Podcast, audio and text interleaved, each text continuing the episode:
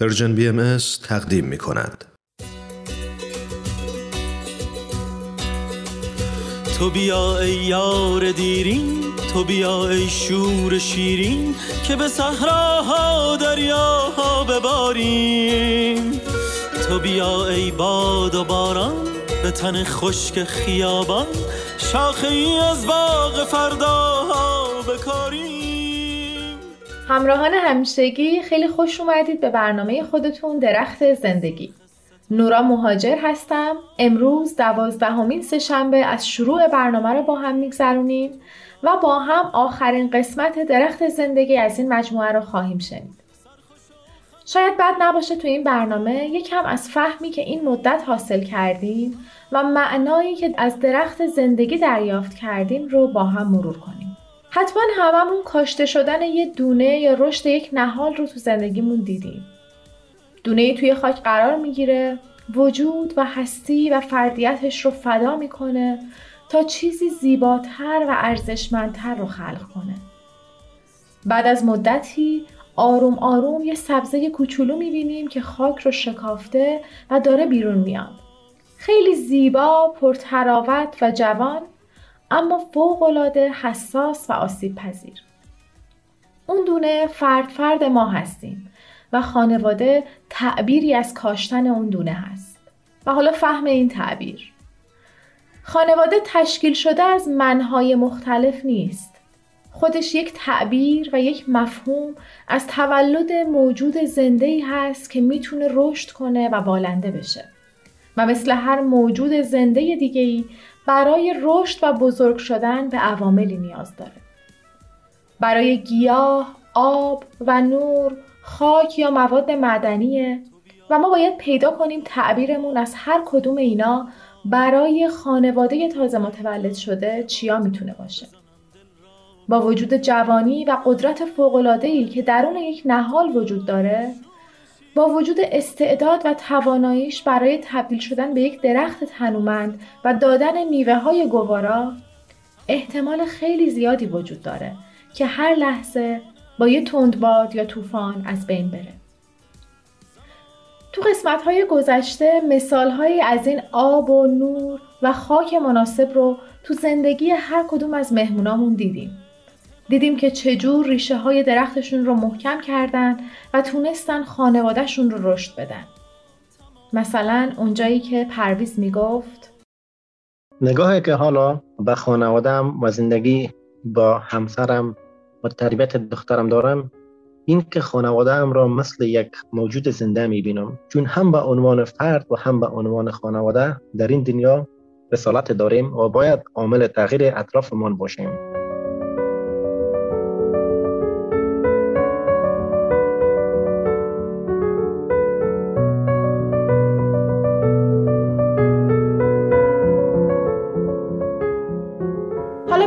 زندگی خودمون برگردیم زندگی در دنیای مادی در کنار تبلیغات شدید مصرفگرایانه ناخودآگاه ما رو بیشتر به سمت ارزای نیازهای مادی سوق میده. درآمدم چقدره؟ خونم کجاست؟ وسایل خونم چه مارکی هستن؟ و تا چه حد وسایل رفاه و آرامشم فراهمه؟ گاهی انقدر ارزای این نیازها ما رو به خودش مشغول می‌کنه که ابعاد دیگه خانوادهمون رو به دست فراموشی میسپاریم. فراموش می‌کنیم که این خانواده نیازمند اینه که هر لحظه چیزهای جدیدی یاد بگیره.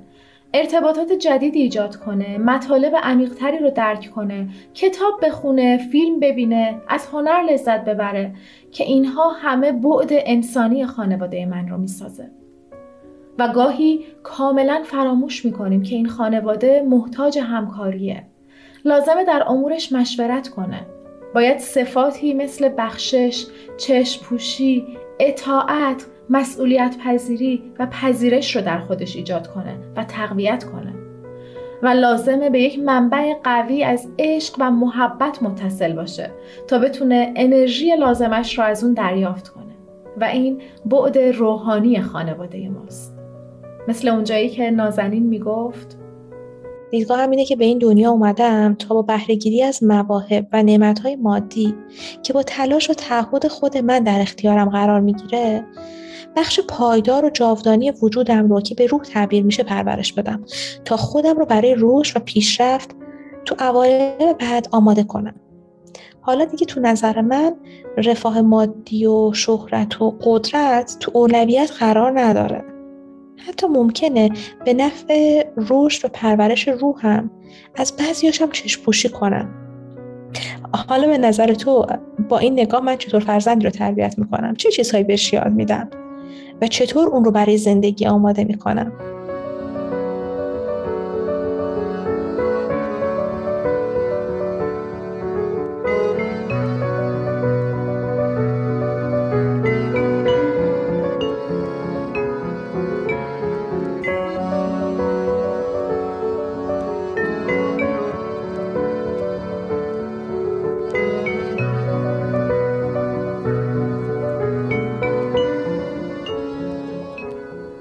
تطبیق رو تو زندگی یک زوج جوان که زندگیشون رو با عشق فراوون و کلی امیدها و هدفهای مختلف بنا کردن در نظر بگیریم.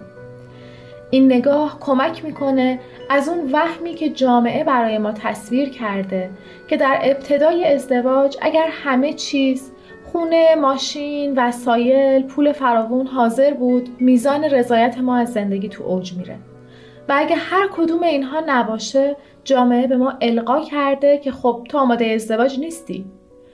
درست مثل این میمونه که شما دونه رو بکارید و بگید خب نشد که کو میوهش من دونه کاشتم که میوه بخورم یا زیر سایش استراحت کنم. در هیچ حالت نمیشه به امر ازدواج و تشکیل خانواده یک بودی نگاه کرد. خیلی وقتها تو زندگی آدمای موفق شنیدیم که در ابتدا این موفقیت باهاشون تولد نشده بلکه به تدریج با همت و تلاش با همراهی همسر و سایر اعضای خانواده به دست اومده. این ساختن به مراتب می‌تونه شیرین تر از داشتن باشه. چون زن و شوهر و خانواده شریک هم بودن تو به دست آوردن ها. تو سختی کشیدن و مواقعی که تو زندگی فشار بوده با قدرت عشق و محبت و ایمان به اینکه ما با هم می‌تونیم انجامش بدیم ساختنش و زندگی رو بنا کردن. اونجایی که همایون این جمله رو گفت یادتون میاد؟ من درسی را زندگی گرفتم که دوست دارم با شما و شنونده های محترمتان در میان بذارم. و آن این که برای رشد دادن درخت زندگی باید وقت گذاشت. صبر کرد. مطالعه و همراهی همدیگر در تمام لحظات خیلی کمک کننده است. آن وقت میشه انتظار یک درخت تنومند و, و میوهدار را داشت. چیزی که ما یاد گرفتیم صبر به معنای نشستن و نگاه کردن نیست. در این صفت تلاش مستمر وجود حالا بیاین یکی از چیزایی که می‌تونه مثل خاک نامناسب برای گیاه باشه رو با هم مرور کنیم. تصور کنید زوجی که زندگی مشترکشون رو تازه شروع کردن و به علت یه پیش آمد یا اتفاقی از هم ناراحت میشن یا این رنجش رو تو دل نگه میدارن بدون اینکه صحبتی ازش بکنن. این عاملیه که می‌تونه این نهال تازه تولد شده رو آسیب بزنه. خب پس سوال اینه که تو این شرایط با شدت های کم و زیاد چی می‌تونه مثل آب تمیز و گوارایی باشه که ریشه های این نهال رو سیراب می‌کنه؟ تجربه نیلوفر تو اولین قسمت رو یادتون میاد؟ اونجایی که می‌گفت به خاطر اینه که روابط زن و شوهریمون وقت چالش پیش میاد و وقت یه مشکلات بین روابط زن و شوهری پیش میاد که ما با بهترین شکل بتونیم اینو حلش کنیم که نه خودمون آسیب ببینیم نه بچهمون آسیب ببینه و نه اطرافمون آسیب ببینه.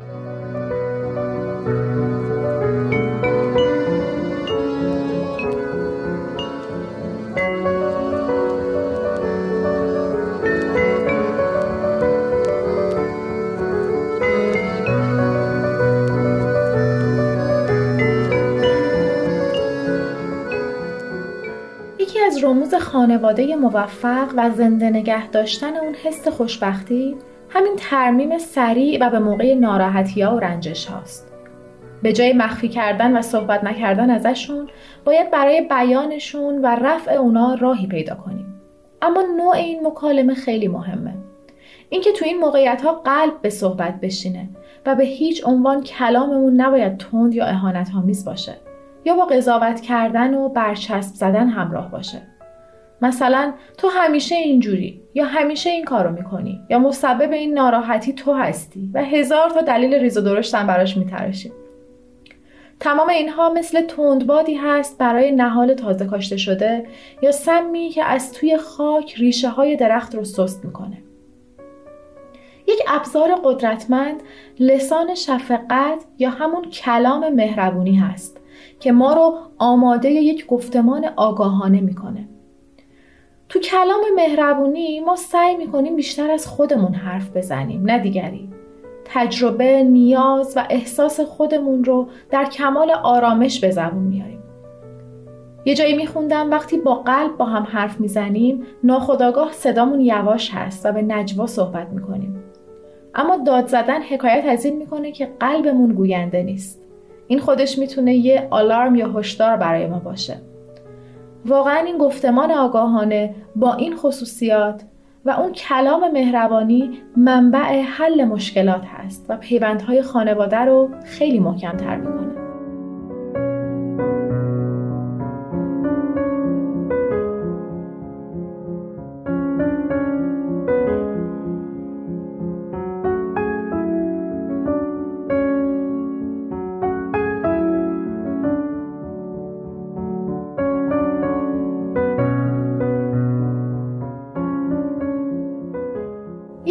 از اصولی که برای این درخت مثل آب و نور میمونه اصل مشورت هست.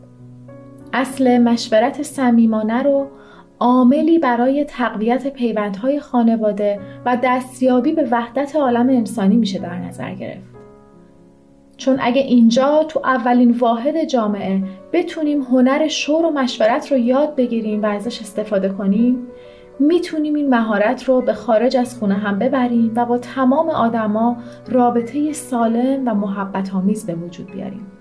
گفته های مفتونه رو به خاطر میاری؟ و یکی از چیزهای اساسی که تو ما بود آیه که ما ساخته بودیم با پرویز این مشورته یعنی قبلا ها کلمه مشورت چی حتی نمی‌دونستم یعنی با این مقصد با مقصد اساسی که ما همه همه کارهای ما با مشورت انجام می‌دادم و فرهنگی که ما داشتیم چون این چیز برای ما چیزی نو بود یعنی نبود. همه با رسم آینی قدیمی زندگی می‌کردن. از طرفی دیگه تو بستر این خانواده هست که فرزندان و نسل جدیدی با این مهارت ها رو به جامعه تحویل میدیم که اونا هم این توانایی رو کسب کردن. توانایی ایجاد مشورت درست و وحدت و هماهنگی. پس اونا هم عاملین فعالی تو تغییر و تحولات دنیای اطرافشون خواهند بود. اینه ثمره درخت زندگی که با این آب و نور رشد کرده. که من و همسرم چطور باید با هم رفتار کنیم و به پیشرفت هم کمک کنیم. خانه بسازیم که فرزندمان هم بتونه رشد بکنن. توی فرهنگ جامعه ما اینجور هست که تقریبا تمام تصمیماتشان پدر و مادر برای فرزند می‌گیرن اما ما در این فکر بودیم که چطور بتانیم با این مفاهیم که فهم کرده بودیم دختر ما جوری تربیت شود که ساختارهای اخلاقیش محکم باشه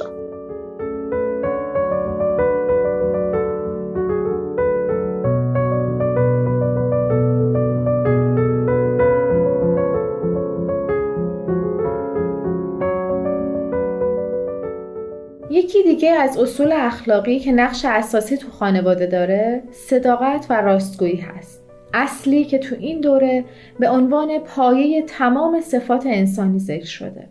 یکی از مشکلات اجتماعی که مخصوصا در دو دهه اخیر در همه دنیا به خصوص کشور خودمون به طور فزاینده انتشار پیدا کرده و ازدواجها و پیوندهای خانوادگی رو با مشکلات زیادی مواجه کرده مسئله سستی در تعهد یا خیانت هست. زندگی که در حال ترویج فرهنگ مصرفگرایی هست منجر به پیدایش الگویی از زندگی شده که زن و شوهر مجبور به کار کردن در ساعات خیلی طولانی از طرفی و از طرف دیگه دور بودن و دور موندن از محیط امن خانواده و گذراندن ساعات طولانی در محل کار و معاشرت با آدمای دیگه چه حضوری یا حتی امروزه آنلاین. و از طرف دیگه انفجار وسایل ارتباط جمعی که به چشم به هم زدنی ما رو قادر به ارتباط با هر کسی حتی کیلومترها اونورتر می‌کنه و کلی مثال دیگه. این شرایط و محیط اجتماعی که می‌تونه ما رو تو خودش غرق بکنه مستلزم هوشیاری و توجه فوق‌العاده‌ایه تا خودمون و خونوادهمون از اثرات مسموم کنندش در امان باشیم. پایبندی به اصل صداقت یک راه مطمئن برای مسموم بودن از این جو مریض و مسموم هست. این نکته رو می‌خوام اضافه کنم که تعهد و وفاداری زن و شوهر تو ازدواج و خانواده فقط رعایت افت و اسمت یا احترام به حریم تو چارچوب ازدواج نیست بلکه اینکه ما چطور مسائل رو حل می‌کنیم. چطور با همدیگه محیط گرم و پرمحبتی از روابط خانوادگی ایجاد می‌کنیم. اینها همه مصادیق تعهد و وفاداری هست. تجربیات زندگی نجلا و مختار رو یادتون میاد؟ از امان اول طفلیت این کودک اما ابعاد وجودش با هم رشد می‌کنه این فقط در حرف نیست. من خودم در زندگی خود ما و شوهرم دیدم در ارتباط با فرزندانم. همطور ما این مفهوم در زندگیمون عمل کردیم. دل ما نمی‌خواست حرف ما قشنگ باشه عمل ما فرق کنه. در کوچکترین مسائل با هم مشورت می‌کردیم. در حالی که در جامعه بودیم که زنان پایین و پست شمرده می شدن. اما ما و کودکان ما و اطرافیان ما برابری زن و مرد را نشان می‌دادیم. و اینها تمامش از تأثیرات همین تربیت روحانی است. و در کنار تمام شیرینی های زندگی برنامهمون رو با این جمله پرتو به پایان میرسونیم. زندگی هیچ کدوم از ما بدون مشکل و سخته نیست. ولی اینکه ما باید یاد بگیریم که چطور با این مشکلات روبرو بشیم.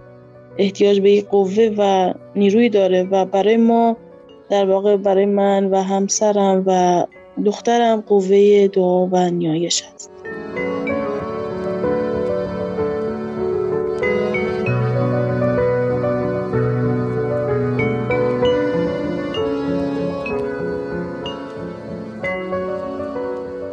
قسمت درخت زندگی رو هم با هم به انتها رسوندیم. مرسی که همراهمون بودین. اگر هر کدوم از اپیزودها رو هنوز نشنیدید حتما به اپلیکیشن های پادکست خان سری بزنید و با جستجوی پرشیم بی ام اس و بعد درخت زندگی تجربیات مهمانان ما رو بشنوید و لذت ببرید. براتون در هر کجای دنیا که هستید آرزوی سلامتی، رشد و بالندگی می‌کنم. به امید دیدار مجددتون خدا نگهدار. بیا با من نگارا تازه کن هوای ما را. تو بیا ای جان که با تو بزنم دل را به دریا. تو بیا ای یار دیرین تو بیا ای شور شیرین. تو بیا تا شب دوباره سرزند ماه و ستاره. تمام کهکشان نشانه